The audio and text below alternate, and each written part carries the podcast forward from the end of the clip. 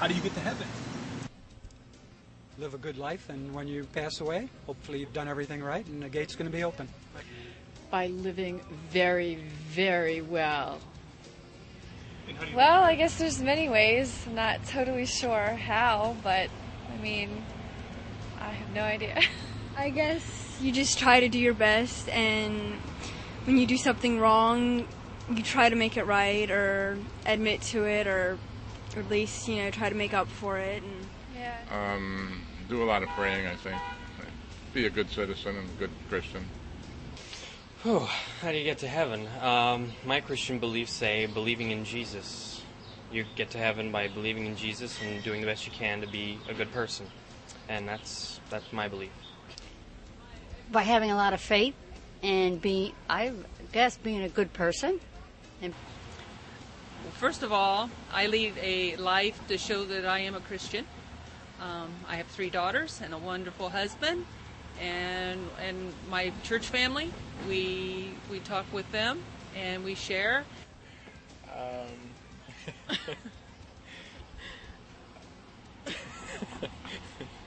Want me to start with an easier question? no, I, I can handle that. It's uh, by doing what's uh, right and just, and um,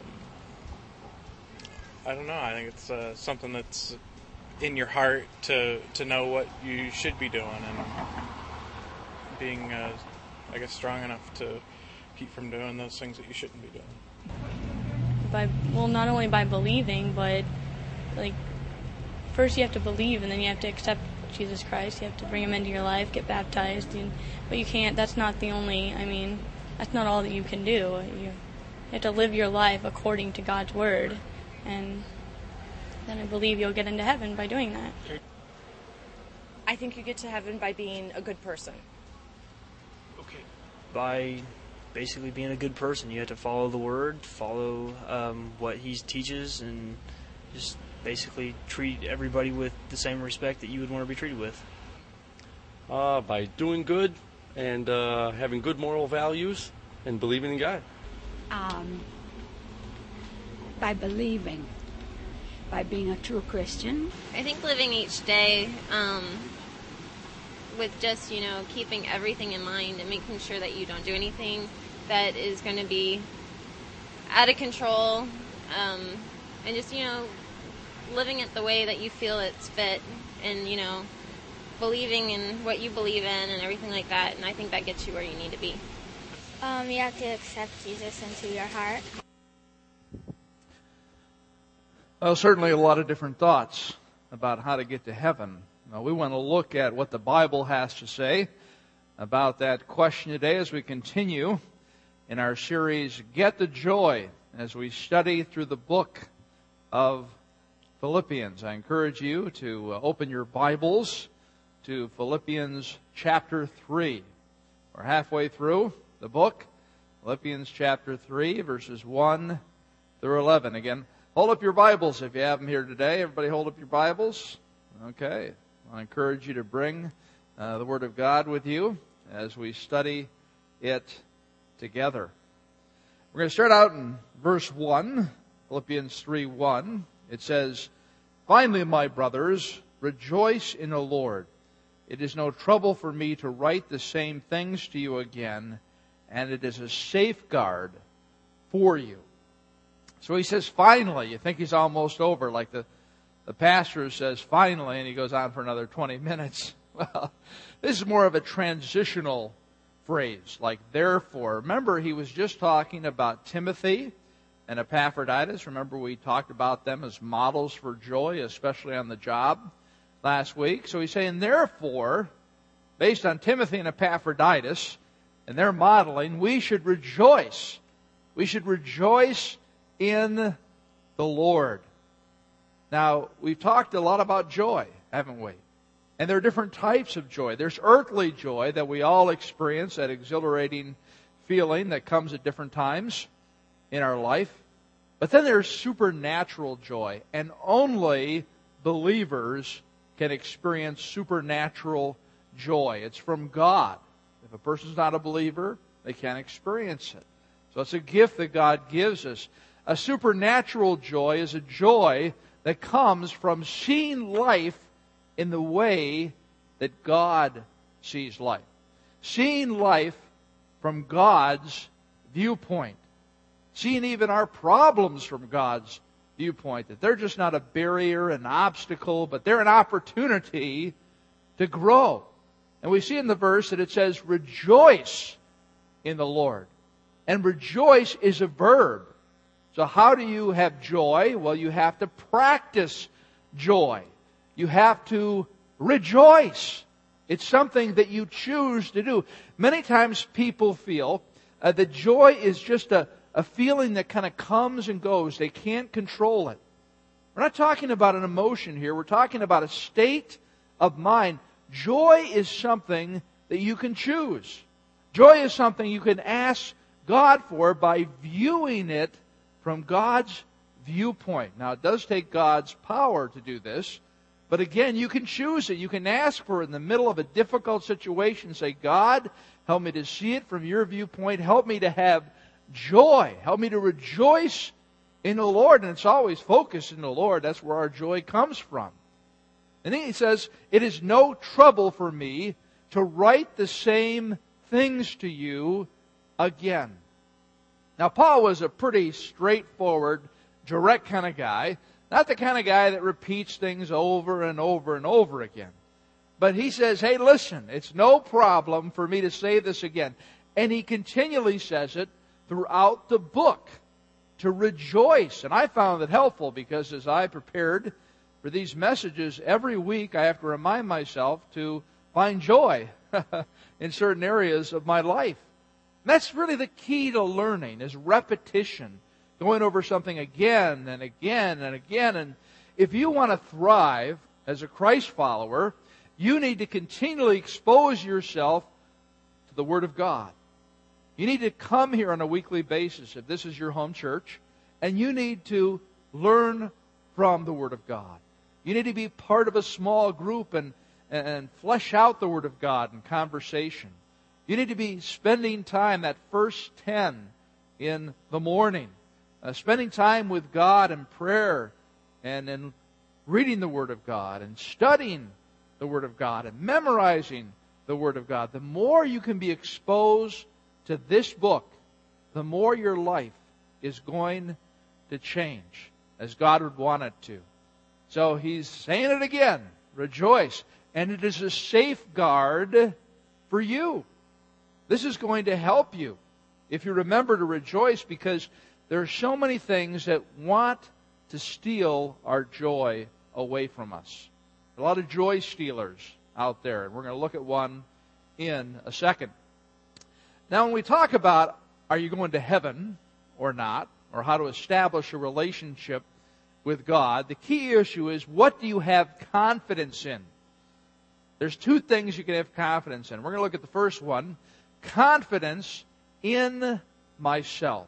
That's where most people are at. They put confidence in themselves in order to have a relationship with God. Let's look at Philippians chapter 3, verse 2. It says, Watch out for those dogs, those men who do evil, those mutilators of the flesh.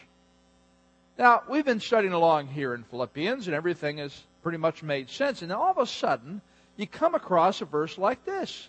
You say, Paul, what in the world are you talking about? This makes no sense whatsoever.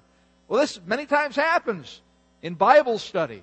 And what you need to do is you need to understand the context and the background of that time of period, as well as what Paul had said in other parts of the Bible.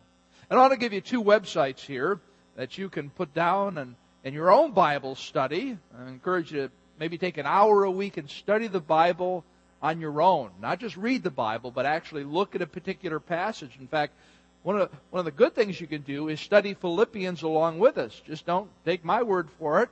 Go home and spend an hour uh, getting a book on Philippians or looking at resources like this or any way you can study at maybe a particular verse that you found interesting. But Bible.org is one, and Bible Study Tools it might be .com or .org. uh, BibleStudyTools.com or .org. And these have some old commentaries that are out of print. Uh, that again explains uh, the Bible. And what you can do is you can put in a passage or put in a particular verse, and it will bring up different commentaries, uh, different articles about that particular verse that can be helpful in understanding. So we want to encourage you to study your Bible on your own as you go throughout the week because again, this particular verse you're just not going to understand unless you do some studying. So let's take a look at it. Watch out for those dogs, those men who do evil, those mutilators of the flesh. Now here's the situation. Paul was going around starting churches like he did at Philippi. But there were false teachers. False teachers. There were different groups of false teachers in that day. So Paul would start a church, and when he left, the false teachers would just follow behind him. They would infiltrate the church, and then they would start to teach their own teaching, a false gospel. In this situation, we have the false teachers who are called Judaizers. In a way, they were teaching Christ plus Judaism. That's why we call them Judaizers. And what they did is they came and they said, yeah, it's great. You want to trust Jesus Christ for your salvation. But you know what? You also need to continue or start to practice the Jewish faith. Because again, Paul was starting these churches in Gentile areas. And so these people were coming in and saying, listen, if you really want to have a relationship with God, you need to trust Jesus, but you also to do, need to do everything the Israelites have done for all these years by following the law that's found in the Old Testament in the first five books of the Bible called the Torah Genesis, Exodus, Leviticus, Numbers, and Deuteronomy. So if you really want to make sure that you're going to heaven and you have a relationship with God, you need to trust Jesus, but you also need to follow the law. And one of the key issues that we see in the New Testament was they were asking these Gentiles to be circumcised. Now, back in that day, it wasn't common to be circumcised as a male. Uh, Gentiles were uncircumcised. Where the Jews were circumcised because when Abraham made, or when God made the covenant with Abraham, he said, you need to be circumcised. The people of God, the people of Israel need to be circumcised. That's a symbol of showing that you belong to me. So these Jewish people who were now welcoming the Gentiles into the family of God, which was a totally new thing, they said, well, these Gentiles, they need to be circumcised as well. So they were going into these churches and saying, if you really want to be a committed person to God, you need to be circumcised. Well, uh, that was quite different from what Paul had taught them. And so this is the false gospel that they were teaching. You see, a false gospel is anything that you add to Jesus Christ. Jesus Christ is the only way to God. And what false teachers do is you have to have Jesus plus, they say. Jesus plus circumcision. Jesus plus following the Old Testament law. And the most common thing that we hear today, as you heard in the video, it's Jesus plus good works. Jesus plus good works. The majority of people will say, How do you get to heaven? They'll say, You got to do good works. You got to be a good person. You have to be righteous on your own. And that's not what the Bible has to say. But that's a false teaching that Satan is propagating in our world today. So people will be misled and not find the true salvation in Jesus Christ. So, what does he say about these men? He says they're dogs. Dogs? Well, again, if you look in the original language, it's really cats. Okay? Cats? Is how could a dog be anything but good? well, back in that day, uh, dogs were not your domesticated animal. They were nuisances. Nobody wanted dogs around. They were mean. They were dangerous. They were scavengers. They were disease ridden. Get those dogs away from me. And that's what Paul is saying. Get those false teachers away from you. Those men who do evil. He's really hard on these guys. Those mutilators of the flesh. Now, what are you talking about, Paul? Well, if you look in the original language, the word for mutilators and the word for circumcision sound very similar. So it's a play on words here. Instead of using the word circumcision, he's talking about mutilation because these people are mutilating the good news of the gospel because they're adding something to it. Paul really gets fired up in Galatians chapter 1 verse 8 about false teachers. He said, "But even if we, even if I Paul or an angel from heaven should preach a gospel other than the one we preach to you, let him be eternally condemned." Paul is so passionate about this, and we as well should be so passionate about the gospel that we teach here at Springbrook. Because we want people to know the right way to heaven. I mean, what's the worst thing you could ever do in this world? The worst thing you could ever do in this world is to misinform a person about how to establish a relationship with God. Because if you misinform them, they'll think they have a relationship with God. They'll die and spend an eternity separated from Jesus Christ because you didn't give them the right information. That's why Paul is so fired up about false teachers and he calls them evil and he calls them dogs. Now, friends, if you're ever looking for a church or you're looking for a friend who's looking for a church, maybe in another part of the country, this is the true test. You call that church and you talk to one of the pastors and you ask them this question How does one come into a personal relationship with Jesus Christ? How does one earn, or excuse me, how does one acquire salvation? How does one know that they're going to heaven? Something of that nature. You ask the pastor that question. And if good works is anywhere a part of their answer, eh, wrong, false teaching going on there, don't go to that church. That's what Paul says here. Call the pastor. Don't depend upon, well, it's that denomination or all that kind of thing. Call the pastor or an associate pastor, whoever it is, and find out what they teach about salvation and stay far, far away. Because if they're teaching you have to be a good person to go to heaven, they are misleading people. And they're really sending people to hell. And that's a very serious thing, wouldn't you say? I'd say so. Well, let's look at Philippians 3 3. For it is we who are the circumcision. Now, there again, what, what does that mean? We are the circumcision. Well, let's look at Colossians chapter 2, verse 11. In him you were also circumcised. So it's talking about a spiritual circumcision, not a physical circumcision. In him, Jesus Christ, you and I were also spiritually circumcised in the putting off of the sinful nature. In the putting off of the sinful nature, not with a circumcision done by hands, that's a physical of men, but with the circumcision done by Christ, a spiritual circumcision. So, the idea here is that when you become a Christ follower, when you put your faith in Jesus Christ, what happens is a spiritual circumcision. Before you're a Christ follower, you are controlled by sin. Sin is your master. You cannot do anything but have a pattern of sin in your life. But when Jesus Christ comes in, He cuts off that power. He circumcises you from the power of sin so you no longer have to be enslaved by sin. Now, you still can follow your sinful desires, but you now have the capacity, you now have the ability to choose to follow Jesus Christ, to do the right thing, to be righteous through Christ's power where you didn't before. That's the circumcision he's talking about. Jesus Christ cutting off that power that's been in your life, enabling you to have a new power to follow him. So let's go back to Philippians 3 3.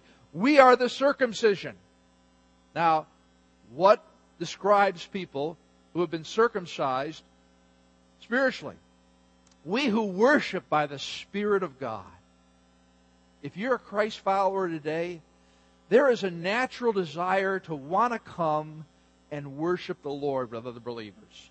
There's a natural desire to want to come and give adoration to God. There's a natural desire to want to come and, and learn from His Word in order that you might live a life of worship. Now, it's not always there. You might just come to church because this is what you've done. I mean, sometimes you just don't feel like going to church. But I tell you, typically, if you know Jesus Christ, somewhere during a service, the Holy Spirit speaks to you, maybe through a song, through a video, or, or through a message. And he, he says something to you, he encourages you, he convicts you of something. And, and your heart is moved to worship, to, to have a desire for the Lord. That's what characterizes people of spiritual circumcision. Another thing that characterizes people is who glory in Christ Jesus. Who glory in Christ Jesus. What do you like to brag about? Well, I think probably the most common thing that people like to brag about is their kids or their grandkids, right? They love to talk about their family and all the things that their kids are doing or grandkids are doing and all their accomplishments and they take such joy in that. Well, friends, that's the same type of feeling you should have about Jesus Christ. You should take joy in Jesus Christ. Your heart should just be filled that when you sit down, especially with another Christ follower, that you just want to talk about Jesus. You want to talk about what Jesus is teaching you. You want to talk about how Jesus is encouraging you. You want to talk about how Jesus is answering prayer. You want to talk about how other people you're, you're seeking to bring to Jesus. You want to talk about Jesus because He's the best thing. He's the only thing that's worth really talking about. That's what it means. The glory of Jesus Christ. Boasting in Jesus Christ. That's the character of people with a spiritual circumcision. And it goes, and who put no confidence in the flesh. And here is the critical thing. Where are you putting your confidence for your salvation? Is it in yourself or is it in Jesus Christ? Is it in your flesh? And what it means by the flesh, it means anything that's apart from God. Anything that has nothing to do with God. So people put confidence in their appearance. They think that their appearance will influence other people. They put confidence in their education. They put confidence in their experience. They put confidence uh, in their abilities, their skills, their gifts. And, and they say, hey, I can handle life on my own. I can figure this out. This is no problem for me. That's confidence in the flesh. But Paul says, no, I'm not going to put confidence in the flesh because that is not the way to live, and especially that's not the way to come into relationship with God. No confidence in the flesh.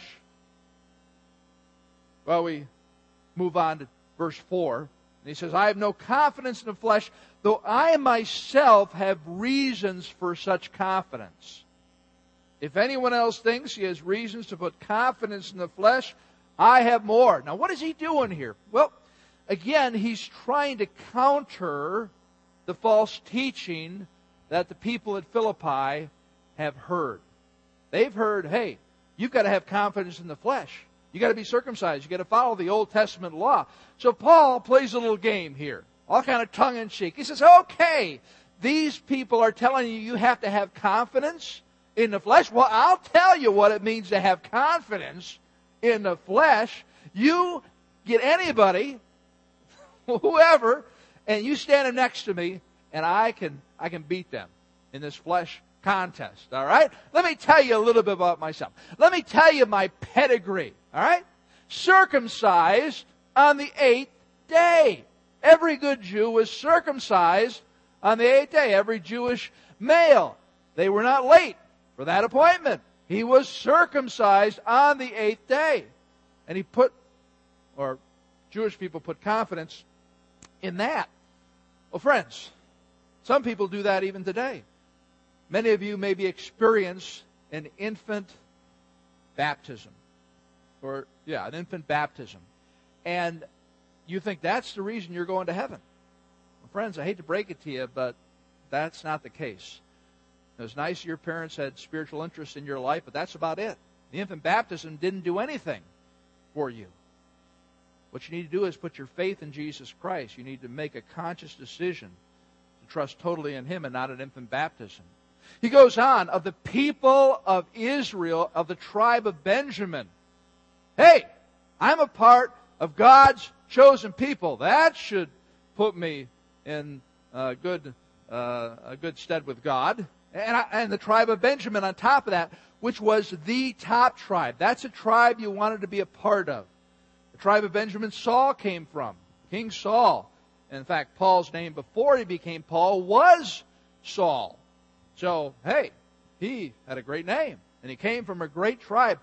The tribe of Benjamin always marched first in military parades. Now, you got to remember that this particular list, if we read it in that day as Jewish people, we go like, wow, unbelievable.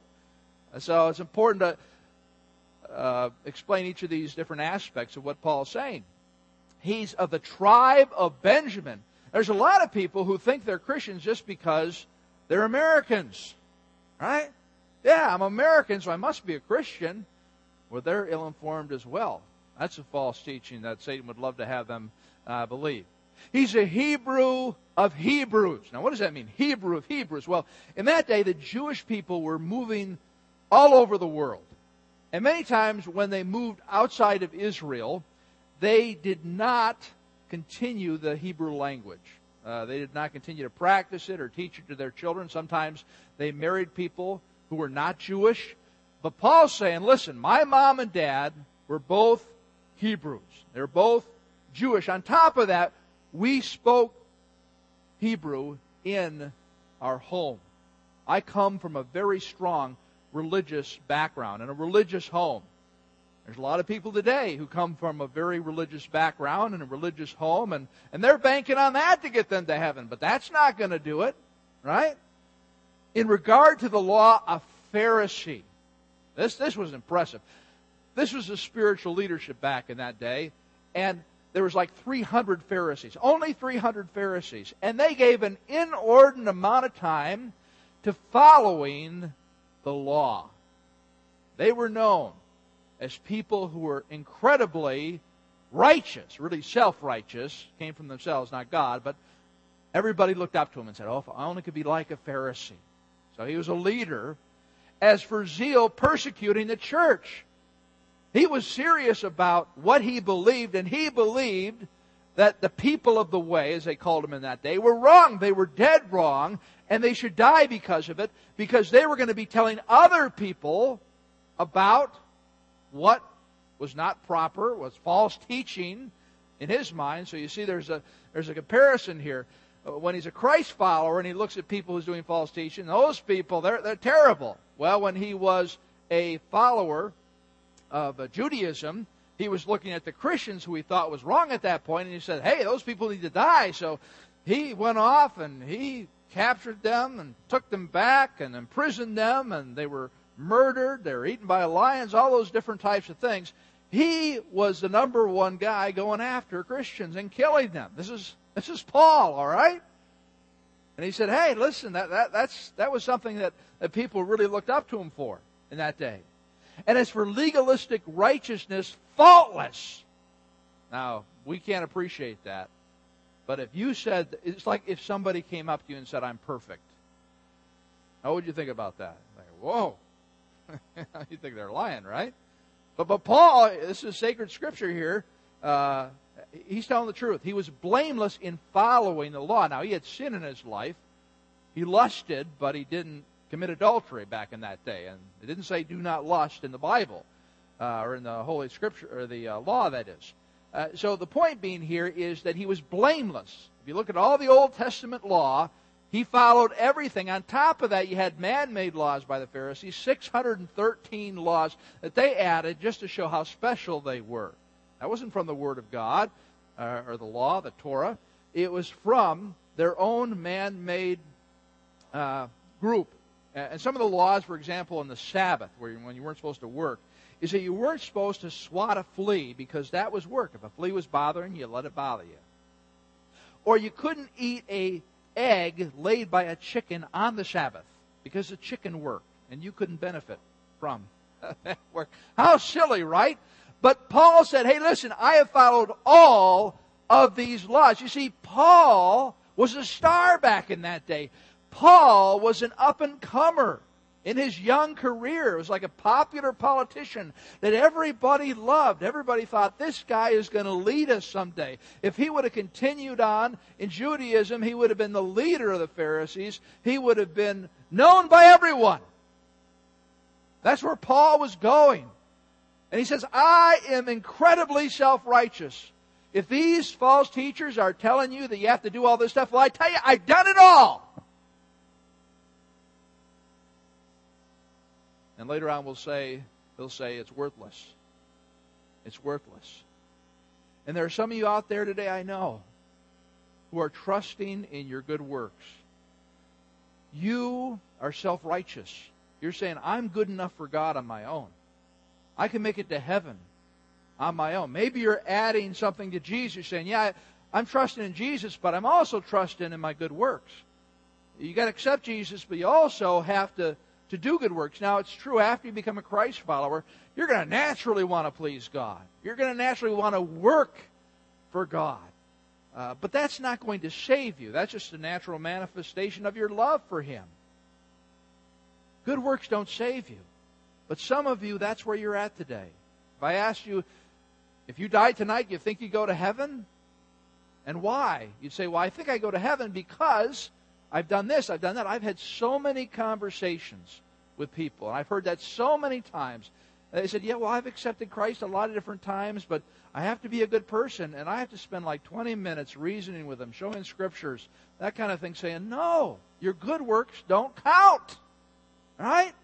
Your good works don't count. Don't put confidence in the flesh. Your good works don't get you to heaven. So what should we put confidence in? Well, we should put confidence in Jesus Christ. Let's see what Paul says. He's listed all these things that he's done. But whatever was to my profit, all these things, all the things that I accomplished, I was faultless in obeying the law. I was a Hebrew of Hebrews. I was a tribe of Benjamin. I was part of Israel. All those things. Whatever was to my profit, I now consider loss for the sake of Christ. I now consider it lost. All that work, all that energy, all those years, it was a loss for the sake of Christ. What happened to Paul? Well, his real name was Saul, and he was going to go out and persecute some Christians, and Jesus Christ confronted him on the Damascus road. And he said, Saul, Saul, why are you persecuting me? And through a series of events, Paul became a Christ follower and he gave up everything. I tell you, he had popularity, he had pleasures, he had prestige, uh, he had possessions, he had everything the world wanted in his old life, but he gave up everything in order that he might gain Jesus Christ. That's what he's saying in this passage. Everything that people in that day thought were important, I've given up for Jesus Christ. And I'm so glad that I did it. Paul learned what was stated in Romans 3:10 when he wrote to the Romans, there is no one righteous, not even one. Mother Teresa, Billy Graham, whoever you want to name, none are righteous on their own. None are righteous. We look in Isaiah 64 6, it says, All of us become like one who is unclean and all our righteous acts are like filthy rags. We all shrivel up like a leaf, and like the wind, our sins sweep us away. Filthy rags. When you look at the original language, it speaks of menstrual rags. Bloody rags. Anything that you do in your own power to impress God is like bloody rags. It doesn't impress God whatsoever. It doesn't count for anything. It gets you nowhere. Anything you did before you became a Christ follower counts for nothing. No one is righteous, not even one. That is where the gospel starts. That we don't have anything that we can offer God. We are under His penalty, which is eternal separation from Jesus Christ we got a real problem. Right? No doubt about that. Look in Philippians 3 7. but what was ever to my profit, I now consider loss for the sake of Christ. When you look at uh, a corrupt business, they usually have two sets of books, right? They have a public set of books, which shows that everything's fine, that they show the auditors and show the public.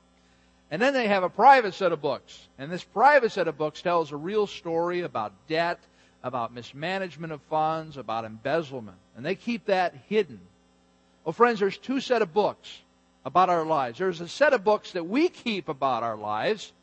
And sometimes, if we're not a Christ follower, we'll look at our righteousness account, our good works account, and we'll say, you know what, I'm doing pretty well. You know, I, I go to church, I give to charity, I'm a good husband, good wife, good mother, good father. I, I've done these things, I've helped these people, and yeah, there are sins, but we kind of dismiss those. But yeah, I, I'm doing okay. I, I think there's a pretty good chance that I'm going to make it to heaven. And then there's God's set of books. And when it comes to your righteousness bank account and my righteousness bank account before you become a believer, we are spiritually bankrupt. There's not one penny in our account. No matter what we've done, we're spiritually bankrupt. And that's a real problem.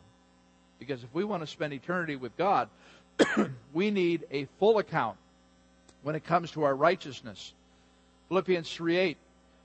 What is more, I consider everything a loss compared to the surpassing greatness of Christ Jesus my Lord. For whose sake I have lost all things, consider them rubbish that I may gain Christ. Now, this is very important. For those of you who are believers, this is what I want you to take away from this message, all right? I consider everything a loss compared to the surpassing greatness of knowing Jesus Christ, my Lord. Of knowing Jesus Christ, my Lord. Excuse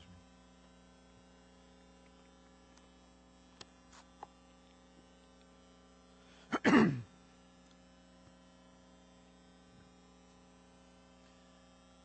we as Christ followers, the number one objective in life is to know Jesus and to gain Jesus. And the problem is that so many times there are things that come into our lives that distract us our career, our family, uh, desire for pleasure. Those become number one. But we need to make Jesus number one. Paul says, everything else in life, all those things that bring us joy, I consider rubbish. Trash, it's translated. Some other people translate it manure. It's trash. Have you ever lost something and you've had to think, okay, where did I lose that?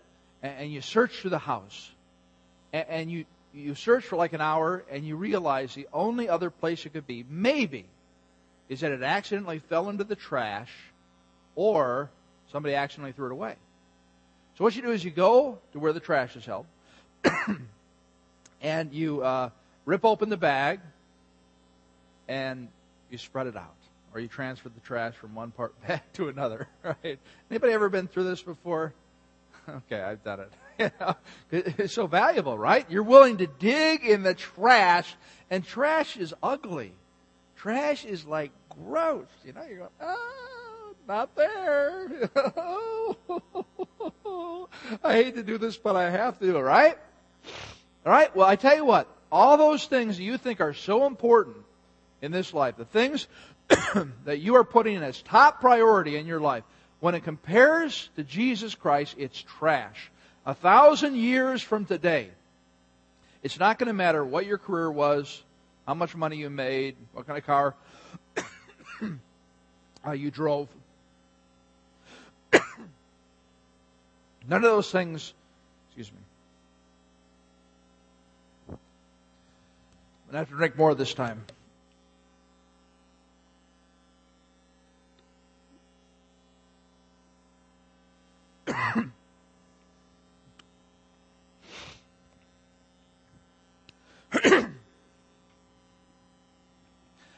None of those things are going to matter a thousand years from now. The only thing that's going to matter is your relationship with Jesus Christ and how you pursued it here on earth and how you gave up everything in order to pursue Jesus Christ. Because you see, Paul did give up everything. When he became a Christ follower, all those things that he listed, he was like the star. He gave it up. Unbelievable, huh? He gave up everything the world said was good, and he gave it up on behalf of Christ. Uh, maybe you recognize this particular individual.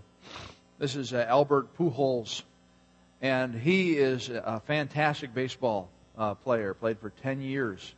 Uh, he's been an All-Star eight of those years. He's won the National League Most Valuable Player three of those years. Uh, he's one of the most respected players in baseball. The only problem is he's a St. Louis Cardinal, and not a Chicago Cub. Uh, but I'll forgive him for that because he's a Christ follower. And he has a family foundation, $9 million that gives money to people who are poor in the Dominican Republic, as well as uh, Down syndrome kids. And this is what he has to say. Look at this with me. He's speaking to uh, Christian men and young boys.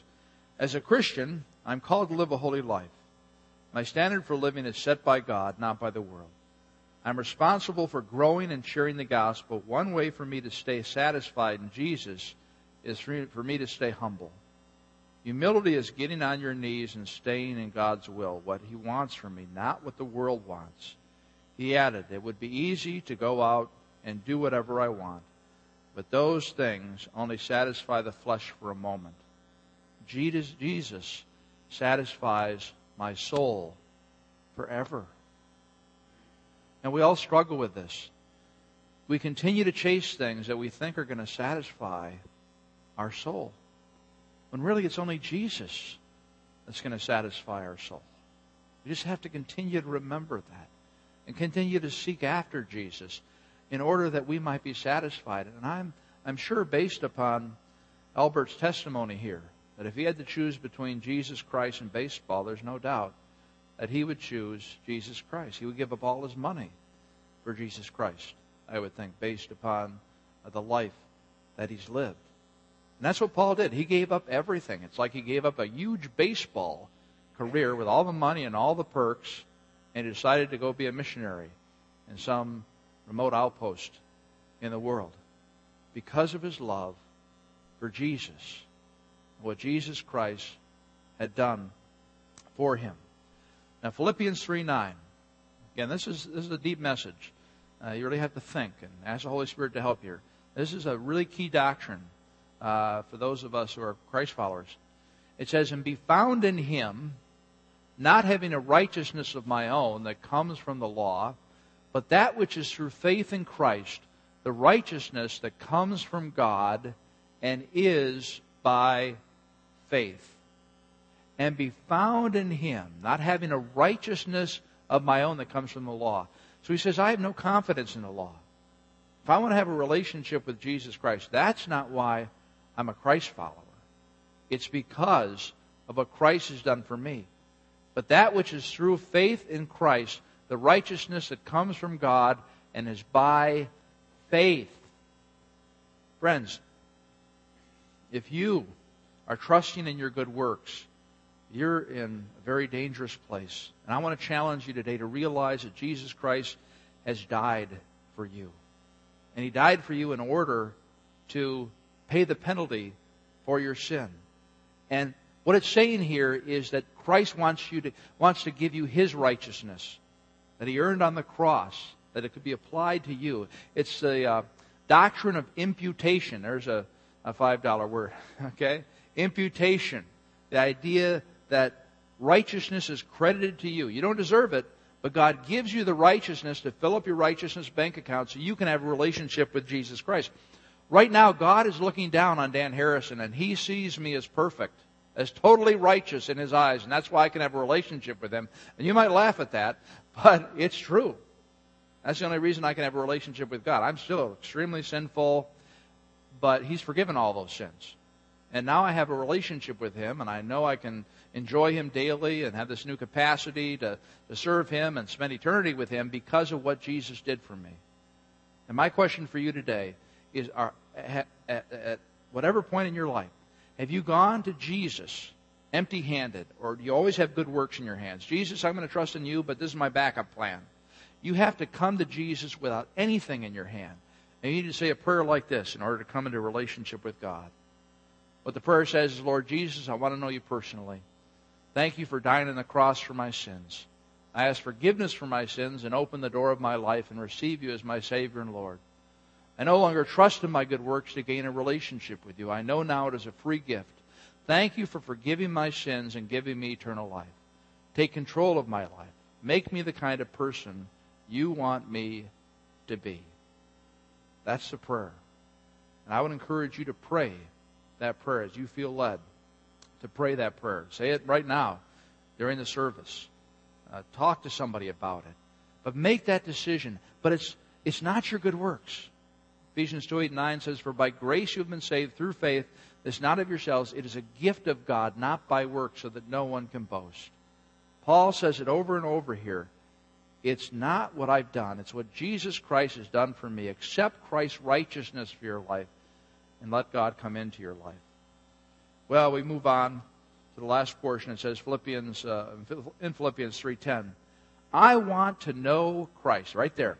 In fact, these two verses I would encourage you as Christians uh, to uh, write down, cut it out of the message notes, paste it somewhere, meditate on these verses this week. Okay.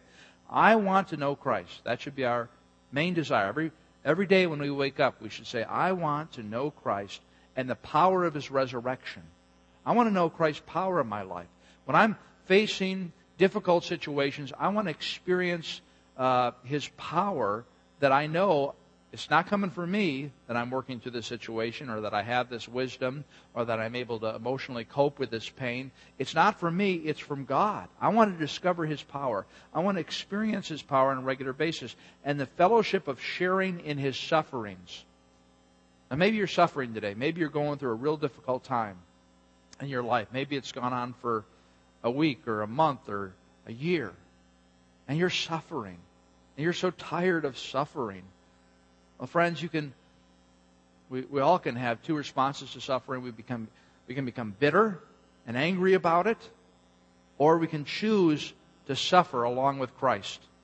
Because you see, when you, when you choose to suffer with Christ, He grows closer to you. Let's face it, when things are going well in life, we don't draw near to, to Jesus. It's like when your mom used to say, don't eat, eat any candy before dinner. You're going to ruin your appetite.